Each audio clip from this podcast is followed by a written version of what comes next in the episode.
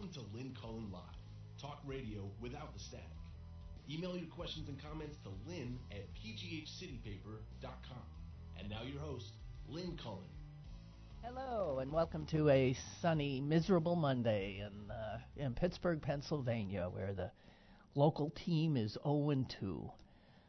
Yeah. Thank God I don't care anymore. Whew. I, you know, I care slightly. I'd rather we win, but I don't really care. I don't. Um, it seems like there's so many more important things to think about. And then on the other hand, I understand why having uh, a distraction like uh, like rooting for a team in these times is is also, I guess, a, bo- a, a boon to uh, a balm uh, to some people. At any rate, um, I'm glad that I don't care because I remember the misery. I remember how miserable it felt on a Monday morning. Yeah. So, just saying. Uh, I have to say that I spent the weekend, um, you know, keeping up on what's happening and finding myself totally uninterested. it's a wonder I didn't get more into the game. Totally uninterested. I'm not kidding. Uh, and I'm sure that my sort of weary uh, reaction to current events is is shared by by many because it's just you know exhausting. Uh, you know, almost three years in, where I don't know. I don't react as much uh, to the tweets. I don't want to talk about the tweets.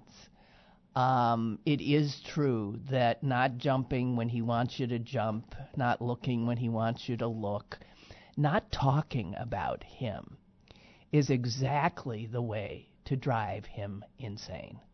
I mean, oh, he can't. He already is. Uh, to uh, drive him, who, who knows where, over the top. I. so, let's see what's happening today. We got uh, United Auto Workers on strike. Forty-five thousand strong there. Well, they walked off. Forty-five thousand strong. That is that's a lot of people, no doubt about it. That's the size of a small town. But, uh, boy, back in the day, I can't imagine what the membership of the UAW must have been in like the 60s or something. It, it had to have easily been two to three times more than 45,000. Have to be. So they haven't walked off in uh, what is over 10 years or something. So this is uh, a little astonishing. You don't see labor flex its muscle very much anymore, mostly because it doesn't have much. At least in a lot of sectors, especially manufacturing sectors. I don't know. I wish them luck. I ain't holding my breath. Uh, and and speaking about uh, cars, I guess I'm not really, but the the product that these striking workers uh, make, I I I just want to voice a complaint that I have with Americans' love of SUVs. Um, I had one once I can't really quite even remember it anymore. And I did. I understand. I loved sitting up above the the peons in their little sedans.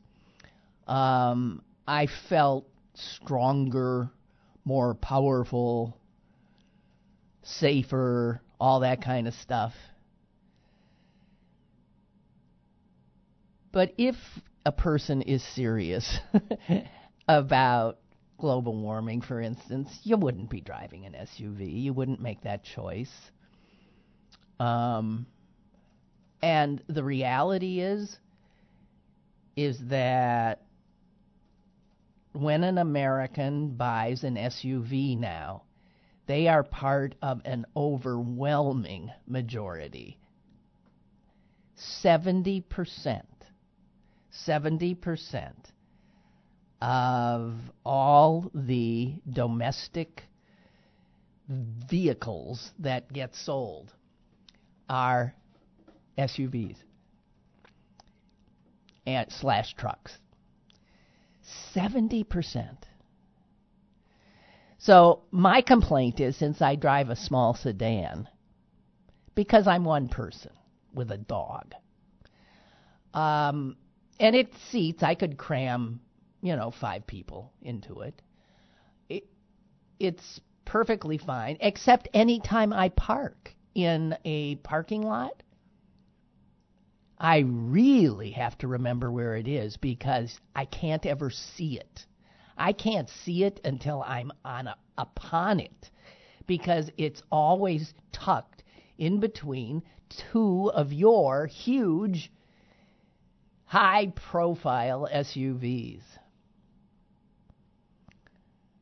Um, the New York Times actually does report on, on this today in their business section uh, about how, although European and Asian automakers are still making sedans, and also with looking toward the future, because they know that you know a smaller profile, smaller uh, gas guzzler will be the car of the future, and maybe a gas guzzler of any it won't gas won't even figure in. I don't know.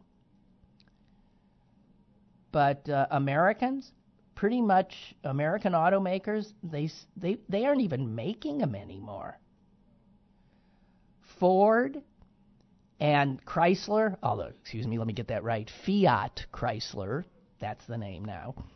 Ford and Fiat Chrysler stopped uh, making conventional family sedans and compact cars uh, almost entirely. They they still turn out a few of their uh, like iconic uh, cars like the the Ford Mustang, but otherwise they're not making them.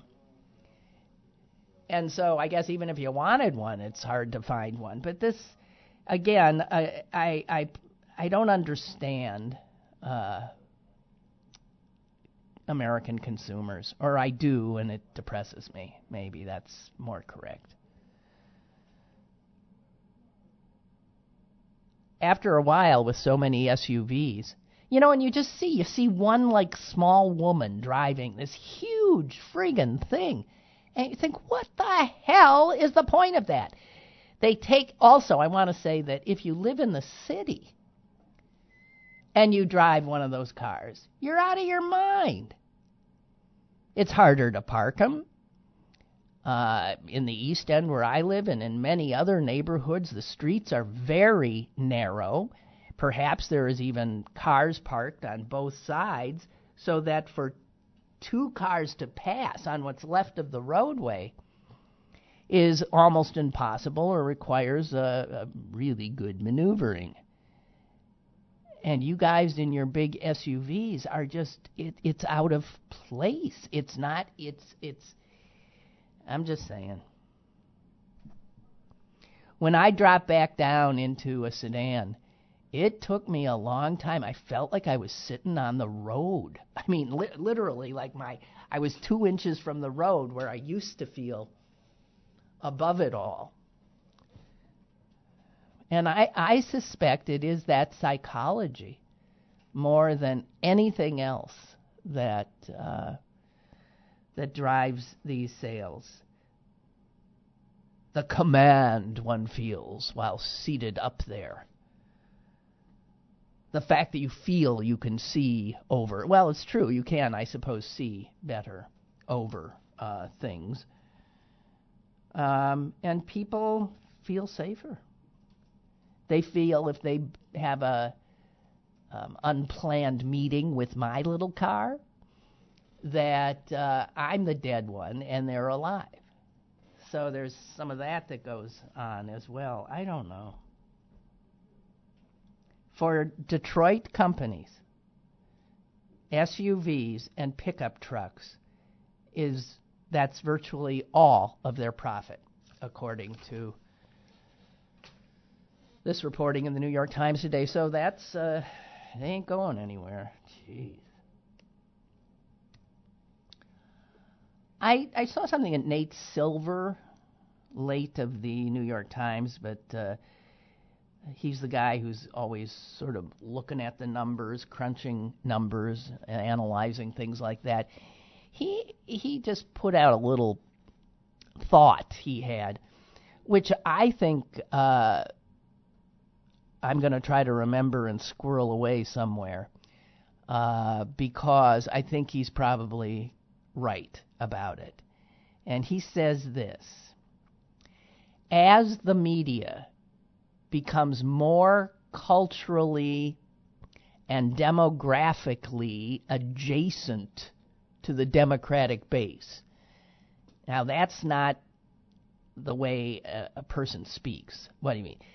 He's saying as the media becomes, the people who make up media become uh, closer to the same people that create the Democrats' base because both the Democrat base, Democrats base, and the media are urban people, largely, and college educated, largely.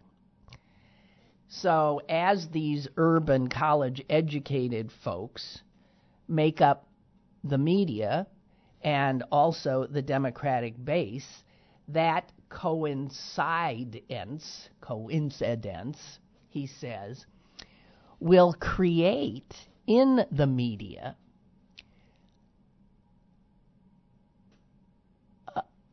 a reaction of sorts to the GOP base. The GOP base will appear more exotic to media. It already does who are these people, right? Who you see how many times we have to pick up the paper and see who who are these people stories? You don't see stories like that about us because the people who write all the stories know us. They are us in large part. But the GOP bases, what the hell is that? It is. It's exotic, it's unknowable. And what do we know about human reaction to something that we don't understand? That we're not comfortable with? That we don't get? We're afraid of it. We're afraid of it. And so Silver says that the fact that most of the people who are going to be telling us what to think all the time, supposedly reporting on what's happening, as they become more and more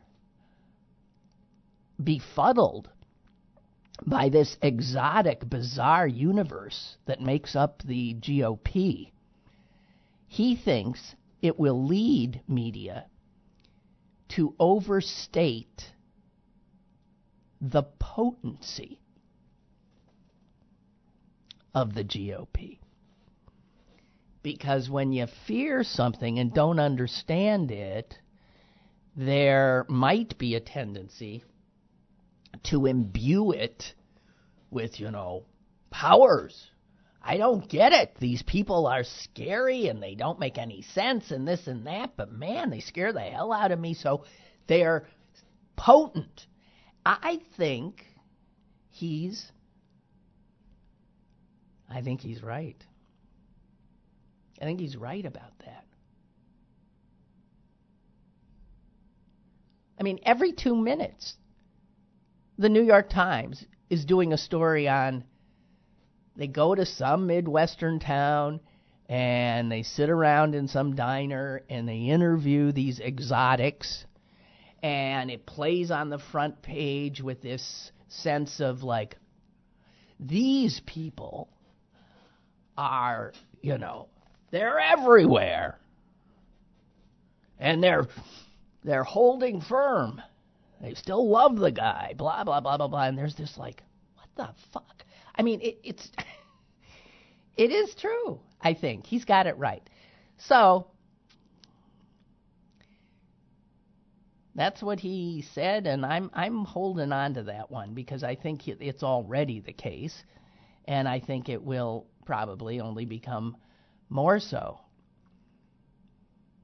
It's like uh, reporters almost as anthropologists, uh, you know, going into uh, going into a midwestern small town diner talking to Trump voters. It's like it's it's not unlike Margaret Mead venturing into the jungles of Borneo.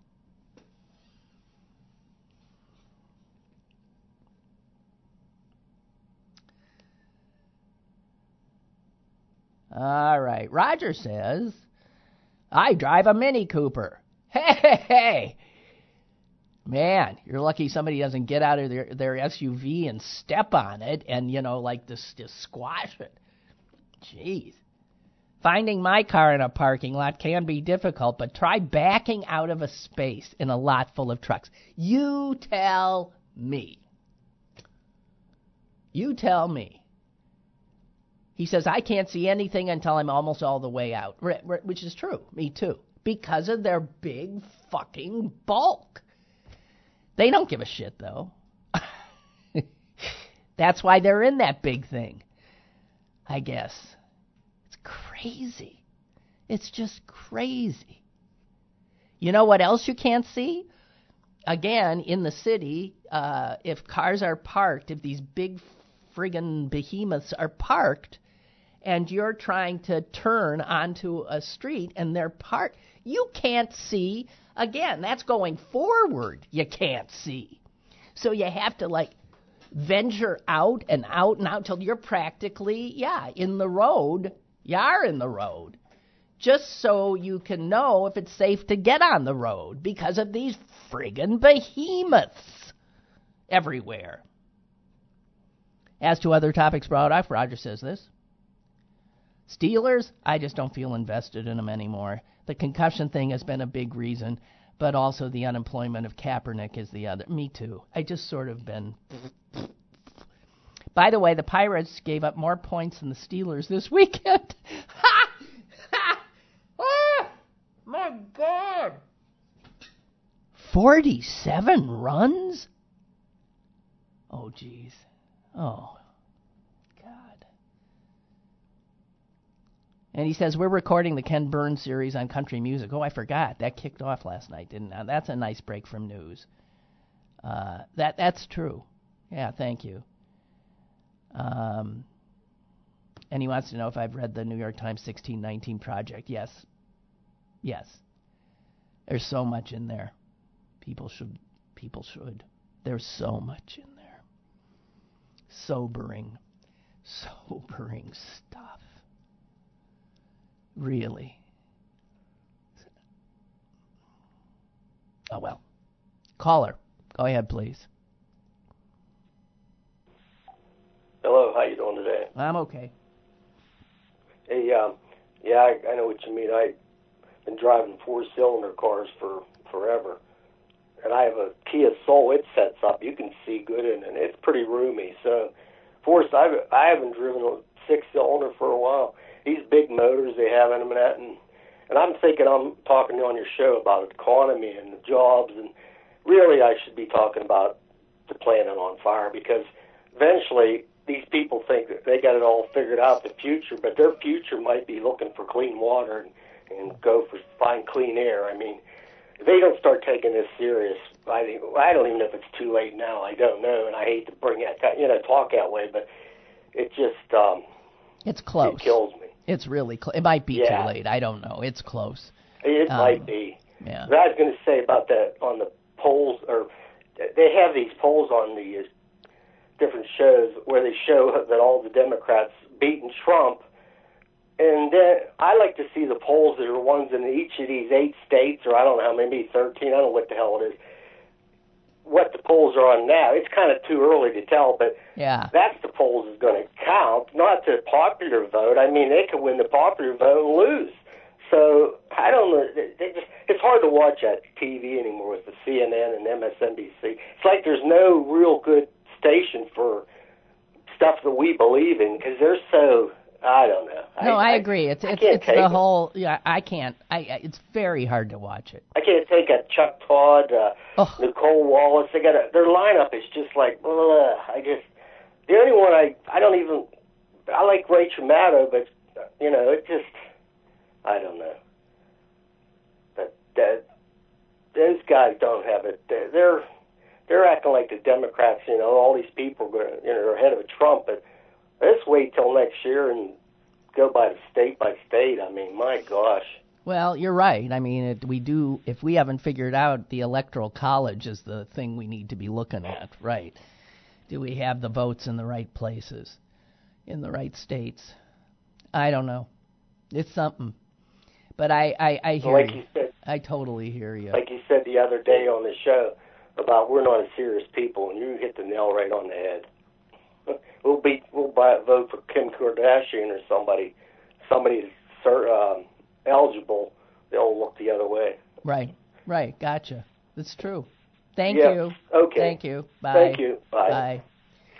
Yep, yep, yep. So, Giant Eagle, that's our big grocery chain for those of you who aren't from around here, um, has now joined uh, the growing chorus of people asking um, those with guns and rifles and assault weapons to please not carry them openly in their stores. Now, I mean, this is not saying they're not saying if you're carrying that you can't come in, um, because the state allows them to openly carry. However, a business does have the right to deny entry to its establishment by somebody openly carrying. That's not what Giant Eagle and all these other others are saying.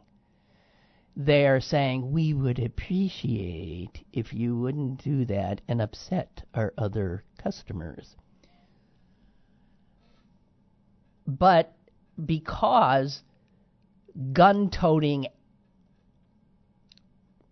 I was going to say assholes. I'm sorry. Gun toting assholes is not a protected class, okay? Uh, in the Civil Rights Act. So a a merchant, Giant Eagle, any other, does not you know, there is can in fact proscribe that those people I ain't serving, okay? Now they can't do that based on race, religion, gender, yabba yabba yabba yabba yabba. But as I said, gun-toting assholes are not a protected class.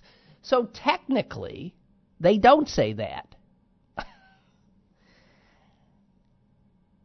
it's hard to find somebody willing to step up and say to somebody who's got an AK 47 or an AR 15 on their back, you will not be allowed in.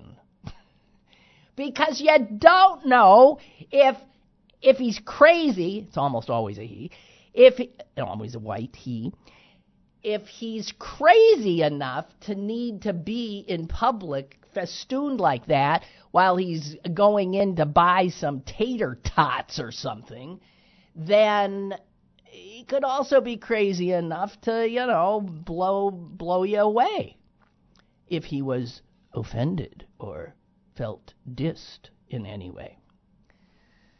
So, have you ever seen somebody in a giant eagle openly carrying? I did once. And it was in the Market District Giant Eagle in what is that technically? Oakland, Shadyside, I don't know. Um, and he was not only uh, in the Giant Eagle, where I saw him was standing in line at the Citizens Bank uh, little place that is in the Giant Eagle. They have branches in in the store. Now, I got to tell you, I'm a bank teller. And the guy the guy who's in line has a gun, openly has a gun. this is how insane. This is how insane we are. So I guess bank robbers nowadays, they don't have to like conceal. They don't have to say I've got a gun. They can just walk in in full body armor and oh, you can't have sunglasses on, but you can have full body armor. We're insane. Just want to say, we're friggin' insane. Um, did you hear about the woman who swallowed her engagement ring? Just trying to keep it light. Uh, she was having a terrible nightmare.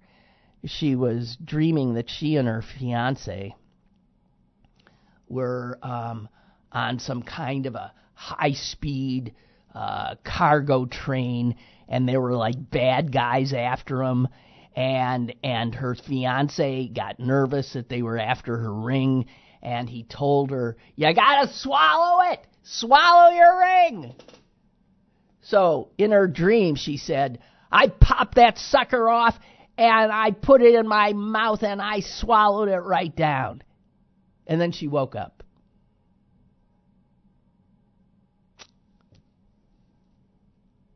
Something didn't feel right. Uh, yeah, because there was a 2.4 carat uh, diamond ring sort of sitting like right it was it was going down. Um she actually yes had in fact uh, had gotten so into her dream that she had swallowed it and then it woke her up. Now i'm assuming in a case like that you just wait for it to come out the other end right? But no she she thought no it's too big. And i so she went to the emergency room. Now you know I suppose ER docs have seen everything, but I'm sure. But you know, so she went in and she said, "I swallowed my engagement ring." Um, they they did the X-ray and yep, there it was. It was in her stomach at that point. Um, and they uh, said, you know, we I don't think we can let nature take its course here because uh, that thing could really rip you up. So, um, how about we send you over to the gastroenterologist and see what they can do? So off they went to her, and she had to start up the whole. And at this point, she was really in pain because by the time the gastroenterologist got to her, it had migrated. She's got good. I mean, her stomach works well, so that motility, I think, is what they call it, was really good because by the time they got their hands on her, it was in her large intestine and heading into the small intestine where there could be big trouble. So they just knocked her out and put a probe down. I guess they were able to, yeah, they went all the way down in, snaked around, and pulled that sucker out. They did. So, uh, I'm just saying. Uh, her boyfriend kept the they gave the ring to the boyfriend while she was in recovery. And she says he didn't give me the ring back until this morning. But I promise not to swallow it, it, it again. So um there there you go. She now when she goes to sleep she takes the ring off at bedtime. She'll lose it that way. That'll be a surefire loss. I don't know. Just saying uh, it ain't about you know who, and that's my uh, my intent. Uh, we're going to be joined before the um, hour is out by uh, a really good guy, um, and we're going to be talking up uh, something that is his creation, and it'll be fun. Just saying. Um, You know, I, I just want to say this talk about now impeaching Kavanaugh. I mean, come on, guys. If we can't even effing impeach the the you know who, the jerk in chief, why, why, why do we think we're going to now go after Kavanaugh? Huh? We know he was a serial sexual abuser. We know that. We also know that the Republicans on the Judiciary Committee and the Justice Department flat out hampered the FBI in its efforts to uh, check out the veracity of a lot of the accusations against him. Uh, the reporting by the New York Times uh, shows that uh, the one woman who was traumatized by him wagging his member in her face at uh, at Yale at some drunken party. Uh, she gave the FBI a list of at least, get this, 25 people who had corroborating evidence. It was a party. She knows who was there. These people saw him do it. Guess how many of those people the FBI interviewed? Not a one. The FBI agents who uh, interviewed her found her account credible. They were not allowed to interview the corroborating witnesses. And then there's another story about yet another party that hadn't been known where he did the same thing. He likes taking taking out his you know what and and and and waving it in women's faces. This is not normal behavior. And people will say, "Well, he was a he was in law school."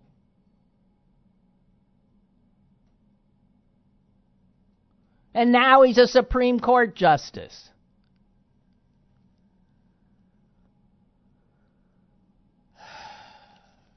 So all the Democratic, not all, but most of them, are calling for him to be impeached. Why?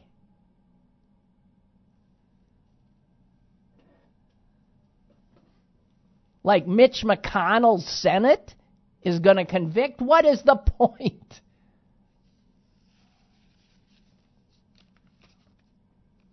Damn. So, the only other thing I want to share with you is um,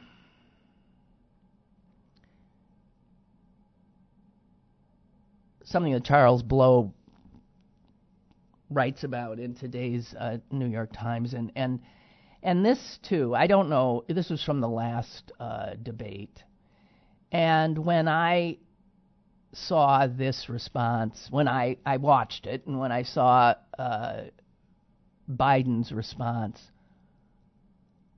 I was I was really stunned by it.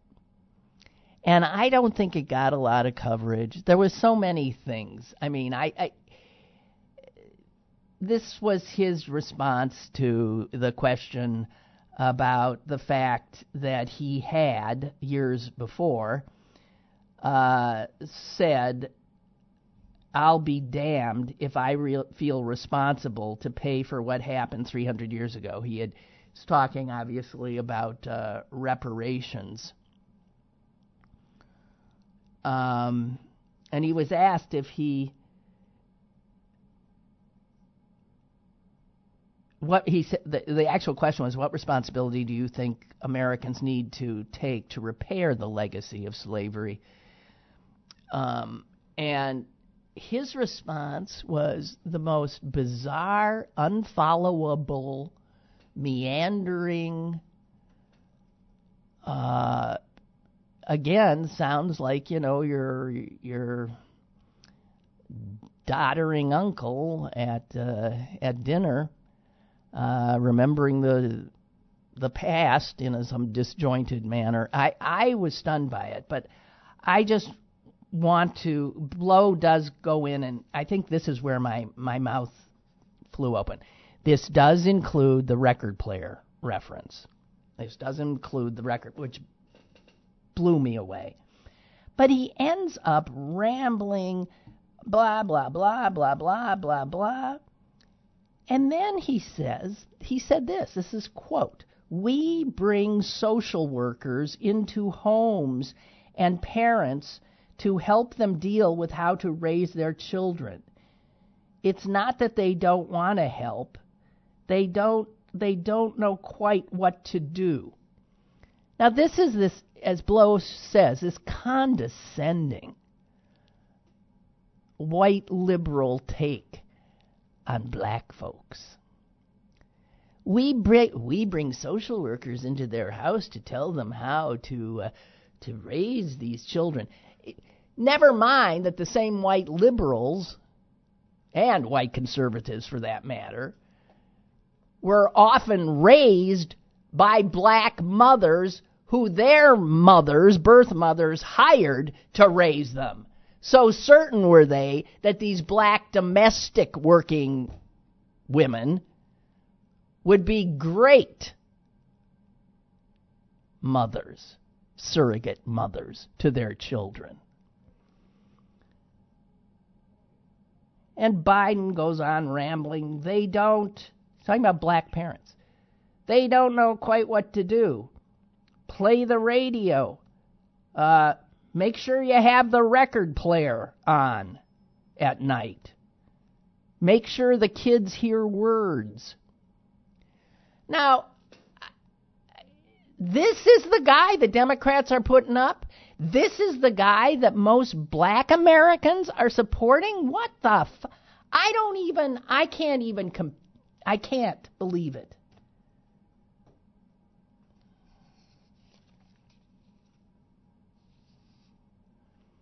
And then before Blow closes out his column, he again refers to that also astonishing thing that Biden said uh, before he became Obama's vice presidential choice, the one that I still can't get out of my head, when he called Obama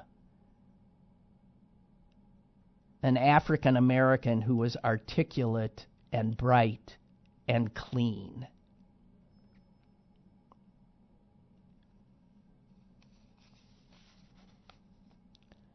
It's the clean thing that really sets blow off. I'm sorry. Uh, I mean, this is a question going out to black Democrats. What? This is the guy you're going to help get the nomination? I don't think that makes any sense. I don't think it makes any sense at all. And I don't see him as a sure winner. I do not. We got to go strong, guys. Go strong. I'm going to bring Paul. I'm on the air, so you're just going to slip right in here. Hi. Hi. Good to see you. This is Paul Fireman. Hi. Hi. Who lives in a firehouse. I do, and I work in a firehouse on Penn I Avenue. know. It is so bizarre. I remember when they put that firehouse, when I heard it was for sale. And then I heard that a guy named Fireman had bought it. Did you do that on purpose? I did. I did. Oh, did. God. In fact, I think that the fact that my name was Fireman helped me while I was putting my proposal together. And at every community meeting, I was challenged about whether I changed my name in order to, To get your hands get my it. hands on that gorgeous firehouse. But it's um, it's a wonderful, wonderful building and a wonderful neighborhood. And I was so happy to be part of um, revitalizing a uh, abandoned building. It was, and a lot of you probably know the building. It's on Penn Avenue at at Lang. No, no, no. At, It is uh, at Lang. yes, at Lang. No, It is. Yes, It's it Lang. is at Lang. Penn and Lang. Penn and Lang. And it, for a while there, it was a little police outpost. It was a community. So the the firemen left in the 80s, and then for about 20 years, the police utilized it as a community orienting police station. There was a move to kind of get police officers closer to the community, and they utilized that space for that, and they also used it for police training.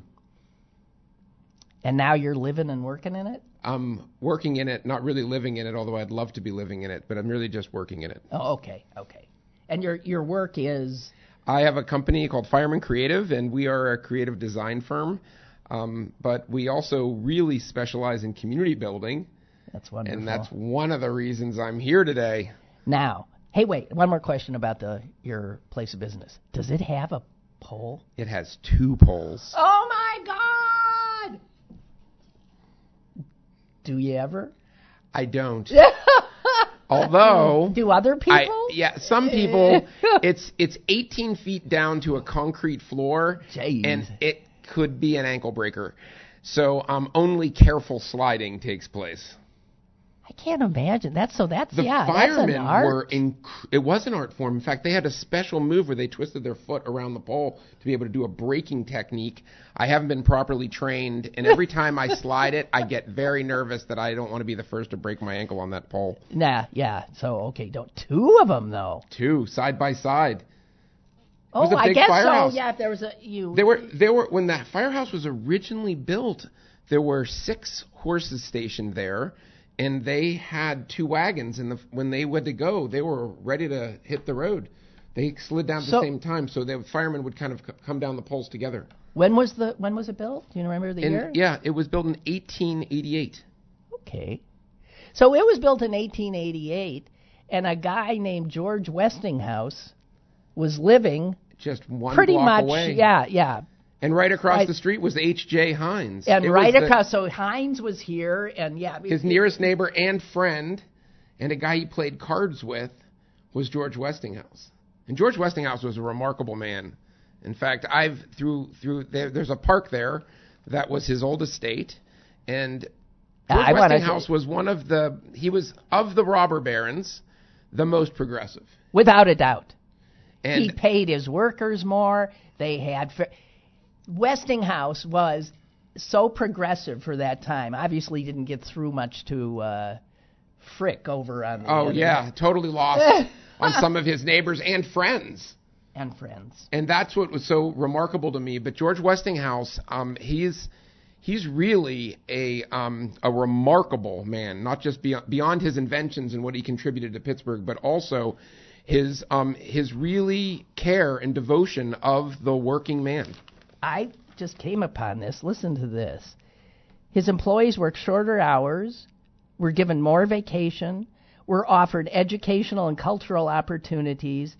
He paid higher wages so he could build a workforce of better craftsmen and engineers. He hired the first female engineer. He's just totally a progressive. Oh yeah, in an Yeah. age that that was not common. He had 361 patents in his name. He's a genius. And we're talking about him because the event, the community building event that I'm going to be at, and I'm hoping you guys will be at too, is in Westinghouse Park, which sits where his home sat. but not just his home; he also had his research labs there. His research labs, which are still underground. They're so interestingly enough, this is the hundredth anniversary of Westinghouse Park. When at the time that he the park changed hands, there was a mansion that was sitting on the property, and there also were his laboratories. And over time, they fell into disrepair. And rather than trying to keep them going, the home and the laboratories were basically imploded into the ground beneath them. There are still tunnels that run that actually I have had been fortunate enough You've that I've been able to go inside the tunnel. Are you kidding And me? they're pretty remarkable. But at the ends, they're they're um, they're brick walls, so I can't like kind of proceed to see like where the the, the demolition was Well, for he the built these tunnels from his home to, to the labs. to the labs, but also to Homewood Station, which was his His own train little- station, yeah. while the neighborhood's train station. Oh, okay. And I mean, the train the train company was his biggest uh, customer, so he built Oh yeah, right. he right, it was right. he was there one. He was the- one. He was one block from the train station, and he had an underground passage, so he didn't have to go outdoors to get there. Do you know who who spent a lot of time in those underground uh, uh, labs? Tesla. Oh yeah. Tesla. Nikola Tesla came there and was at, and He Westinghouse was totally taken by what Tesla was. Oh, well, to. Tesla was a genius. Oh. Well, there were two geniuses. Wes, can you imagine the genius in that? Oh yeah. I mean, I wonder if it's still Changed sort of percolating. Right, it did. They changed the world. So we're talking about being atop this almost like hallowed ground. Is there like an archaeological attempt to? There is, and that's part of what this entire. Uh, Okay. the, the event has two purposes. The biggest purpose is actually to bring people together on a fun, creative way. So it's called "What's the Point 5K." It truly is a point 5K. half a K. and it is in Point Breeze. And so we kind of love the name. And then the fact that it's a 0.5K is significant because if you do a lap around the park, it's a half a K. So, it's it's a stroll around. This is It a, is. This is a race for people like me. It's a it's a race for everyone else. So if you ever wanted to run a 5K but said that's just too far, this is your chance to start and finish. And a- we a- also have um, Mini of Pittsburgh is our sponsor, and they run a sweep car. So anyone who gets tired along the way can hop in and take a ride to the finish. So, is there a registration fee and stuff? There And, uh, is. Um, we're charging fifteen dollars, and along with that, you get a T-shirt. And is this streaming? Yeah, So we're I can on. hold up a yeah, T-shirt. yeah. so hold up your we have these beautiful T-shirts. Nice. And then we also get a little water bottle sticker. Um, Uh-huh. it's a zero waste event, and we actually are having people bring their own water bottles. But we also got PWSA, who's going to be doing some water education because this is part of the Negley Run watershed, and we're convinced that Westinghouse Park, if managed correctly, can actually help alleviate a lot of the water flow that goes down onto on Washington, Boulevard. Boulevard. Really? So we have several where goals. people have died. Absolutely, it's flash scary. flooding. Yes. Um, so we have several goals of what we want to do with the proceeds from this event. Um, one of which is to kind of spearhead the excavation of the Westinghouse estate, which I love. But the other part of the goal is has a kind of a community sustainability angle, and that is to be able to put in kind of the the grasses and the um, kind of landscape architecture to be able to absorb water. Because the way things are set up right now is with concrete and with Yeah. regular traditional grasses, the Just water runs just right flows. off. And then it goes, and it basically just it just helps um, as when there's lots of rains, and because of the way our sewage systems are set up, it just accelerates the flooding process on um, on Washington Boulevard. And so that there's two there's two things that are really going on here, but they, the, I'm really excited about the fact that this is Pittsburgh's truly zero waste race. We're not giving out little cups for water. We're not generating a lot of extra waste. well, how are people supposed to have some water? Well, we have a huge thing that is called a water buffalo, and it's Oh, going to yeah. be there. And we're inviting people to bring their own water bottles. But if they forget them, we actually have water bottles that we're giving to people, Okay. um, so that there will be water there. But it's a it's a reusable water bottle, so you'll be able to keep it as a souvenir after the race. But if you have a favorite water bottle, bring it. Because we really want to encourage people to kind of be responsible citizens, and it's good to have water bottles. and with you at stop the single-use plastics. Yes, no single use plastics at this event. We also have PRC who's going to be weighing the trash. We're doing a trash dash at noon to make sure the park is perfectly clean. And then following the race, we're going to clean everything up and we're going to weigh how much trash was left there and see that it truly we didn't we actually didn't generate a lot of trash in the race. Okay, so I want to talk a little more though about this the race itself. So it'll be over in a what do you think a good time, a finish time is? Oh, it depends on if you're running, walking, or crawling. Um, I, I think that you should probably get done at the slowest of paces in 30 minutes. Oh, come! Um, I, how could you even take that long? You could easily because we have at, at halfway, we have a rest stop that Oh. involves Dana's Donuts, which are possibly the best donuts in Pittsburgh, and the East End Food Co-op is going to be putting out coffee and bananas. So if you take a if you take a snack break, that can get put an extra five. I guess so. Yeah. 10 minutes onto your time. Also, print newspaper, which is Pittsburgh's smallest newspaper. It's a little community newspaper in the East End. Great little Um, paper. There'll be some newspapers there, so if you decide to read the paper, that could slow you down a little bit. That's and then hopefully people are meeting and having fun along the way. We have the Taylor Allderdice Marching Band playing music to be able to elevate the uh, enthusiasm. But I, I, this is the kind of race that if you're not in a hurry, that you can take as much time as you want. Wait a minute. Did I hear there were pigs there? Oh yeah, we're gonna have two pigs. These are two What of Frick? Park's finest. They come and visit and graze in Frick Park, and um, I invited Whose, the owners. whose are they? Um, there's a couple. Their last name is Kramer, And they have um, these pet and they pigs? own these pet pigs. They're pot-bellied pigs, and I always thought pot-bellied pigs were really small, but these pigs are pretty big. Yeah. Well, if you yeah, pigs grow. These are big pigs, Yeah. but they're friendly pigs, and Oh, they're pigs socialized are wonder- pigs. They're wonderful. and the couple is so excited about coming. This is going to be their first race. So the pigs are running the The race. pigs too? are the pigs are going to participate. They're in. I pigs tell are in. you, pigs are in. I'm in.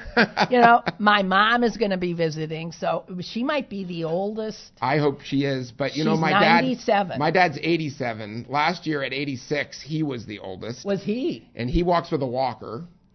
Well, my mom's 97 and does not walk with a walker, and she's going to do it. I'm so excited about her joining the great the, the, the what's the point 5K. So um, anyone who's who's you know, everyone in Pittsburgh is welcome. Um, I would really. We also are timing this race because last year there was some controversy at the finish line. Oh no! Oh, are, yes. Are you serious? I'm serious Oh, because no, the starting pistol we use the same starting pistol that they use for the Great Race, and um and I last year made the mistake of saying I would operate the pistol, and so when I went to pull it at the start of the race, the the the cap didn't explode, and so some people left without the explosion of the gun. So then when it did go on my second pull, which was two seconds, remember this is a short race, so if somebody's really racing, that advantage would oh give no, somebody that's the, huge. the so you to mean finish the real runners the got real upset. runners got upset because it was a false start and Well, we didn't what- rerun the race. I said this is a fun race.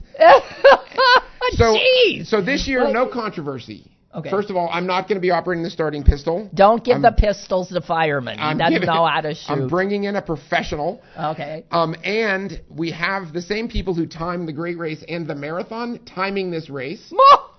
Oh. And to make sure that it's still zero waste, the bibs are all recycled from past races. So people are going to get random bibs from other runs.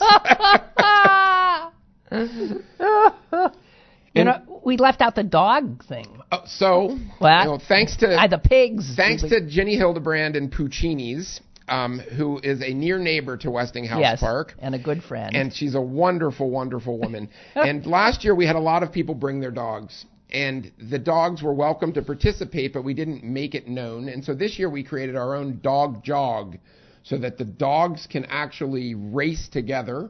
And for people who want their dogs to be part of it, they can um, get a get a time for their dogs. How wonderful! And the dog race is before the human It's race. the after after. It's in, it's at one fifteen Okay, and the human race is when? at one o'clock. Wait a minute. You said it might take a half hour So for the some. dogs might pass the people who are at snacking. But they're invited to stop too. We're going to have water bowls at the donut and coffee okay, stop. so they'll, stop. So if they stop, They'll want then donuts, they might take half an hour too, and they're starting 15 minutes later. this is not a rush. Okay, so again, this is this is fun. It's neighborhood building. This is North Point Breeze. So uh, if you you're on Penn Avenue and you turn onto Lang, Lang. Westinghouse Park is just two It's- blocks. It's one. Uh, It's it one is. block. It's, really well, one. It's, Well, it's a half one on one Mead. side. It crosses Mead, Yeah. and then it hits um, Thomas Boulevard, and it's actually between Thomas Boulevard and, And- what most people know is the Martin Luther King bus, busway. Yes. Um, and so it's um, it's former railroad tracks, as we were discussing before with George Westinghouse, Right. and he really, really changed the railroads with the invention of the air the air brake. brake that was his biggie. Um, so it's it, his his estate is appropriately located right next to the tracks, and so the and this park is there. It's a gorgeous small park, and um, we're going to be celebrating it. maybe you'll know the answer to this. On Penn Avenue, uh, between Lang and Murdoch, there is this fence, this uh, Ornate iron ornate fence. iron fence. Is that his fence? No. That is I that. always thought it that was. no, the, his ne- nearest next door neighbor was H.J. Heinz, and that was H.J. Heinz's. Oh, that's Heinz's fence. And in fact, the wall, there's a wall that runs the perimeter, and that was H.J. Heinz's wall.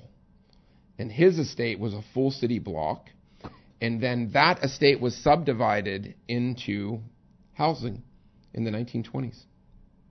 It's a shame that these places were all ripped down, but I guess they're too big. I mean, Well, I- well, I think about the fact that there's now probably 60 to maybe 80 homes on what was one home for the Heinz estate. That's true. Um, Westinghouse Park is a park, so that's kind of open to the public. But I think we, you know, sometimes, you know, we have we have a scarcity of land in the city, and That's true. turning it into housing is not always bad. well, mo- so many of us in the East End live on what was a huge Farm. estate that, and farm. Yeah. I know I do. Uh, David McCullough, the historian, once told me when I told him where I lived, he said, "Oh, that was the and I can't remember the name, so and so estate. We used to play up in his stables." So yeah, that's all of these. I, I we, we have a really really wonderful rich history in Pittsburgh. Westinghouse Park is just one small piece of it.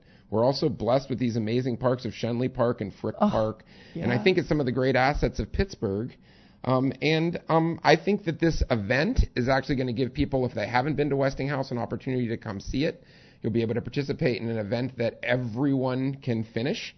And even if you can't go the full 0.5K, we have a vehicle to take you to the finish line. There you have it. And there's donuts and newspapers and a marching band and pigs and, And, an dogs accordionist. And then a well there it is. Deborah Knox oh, on the accordion. Oh, and I didn't talk about this. We have giant puppets. So we have a giant puppet of George Westinghouse, who's actually going to be running the race, and Print Magazine is going to be publishing the times. So George Westinghouse is actually going to finish, and we're going to get a time for George Westinghouse. We have an Andy Warhol puppet that's going to be running with a banana. And uh, the East End Food Co-op is bringing a costume banana. And so it'll be a fun, fun, fun event. In fact, if you want to bring your own costume, you can feel to dress up and treat this as an early Halloween. What fun. So if you're looking for really, I mean, we deal with so much ugh, on this show talking about ugh, ugh, all the bad stuff This is this is all about This lo- shows this that life about- goes our and lives. It's also about loving kindness, and I think that we can get together with some joy and to celebrate each other and to protect a park that needs some love. Um, then what what better way to get together on a Sunday afternoon and everyone can sleep in, and or if you go to church, it's not going to yeah, it's not like you know what. It's like all these races. They have to get up at some god awful Oh time. no! This, think, this lets you do whatever you need for- to do. It's yeah. at one o'clock in the afternoon, and it's not competing with the Pittsburgh Steelers, who don't play until four thirty that day. So that's another I mean, it's thing. everything has been taken care of here. This is beautifully put together. Well, Paul. thank you Thank for you. including me and for um, helping kind of get the word out. We really want to have this race be well attended and have a lot of people um, just get out and, and support it. Well, we di- you did one last year. It was so successful. This is two. So get in on the beginning of what I think is going to prove to be just a fun, wonderful Pittsburgh neighborhood event. What's the point? 5K. Point 5K. A race you can actually run or walk or stroll. What's not to like? I love it. Okay, so what should they should get there if they want to do the race? So if they want to do the race, they should one. You could sign up on the spot. It'd be better for us just to know who's coming. So if you can possibly register online at what's the point 5k, and there it's just P O I N T 5k. There's no extra decimal point in there. So at what's the point 5k.com. Um, we, if you want to just show up, you can come. The race starts at one, so I would probably recommend that you get there at 12, 12:30. Um, there is a tr- park cleanup that's happening then, so if you want to be part of that, the trash dash is at noon, um, and that's um, that's a really fun event as well, where we kind of make sure the park is looking spick and span before we do our race. Sounds wonderful. Thank you, Paul Fireman. Thank you for having me on Okay. I'll see you I'll Sunday. see you Sunday, and I'll see your mother on Ah, Sunday. you'll see my mom on Sunday, and my sister, and my dog, and I hope we'll see you. Really, what's not to like? Thank you. Join us. Bye bye.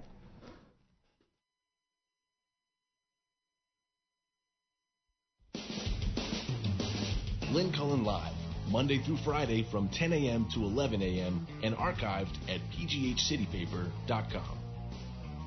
The opinions expressed on Lynn Cullen Live are those of the host and do not necessarily reflect the viewpoints of Pittsburgh City Paper or its advertisers.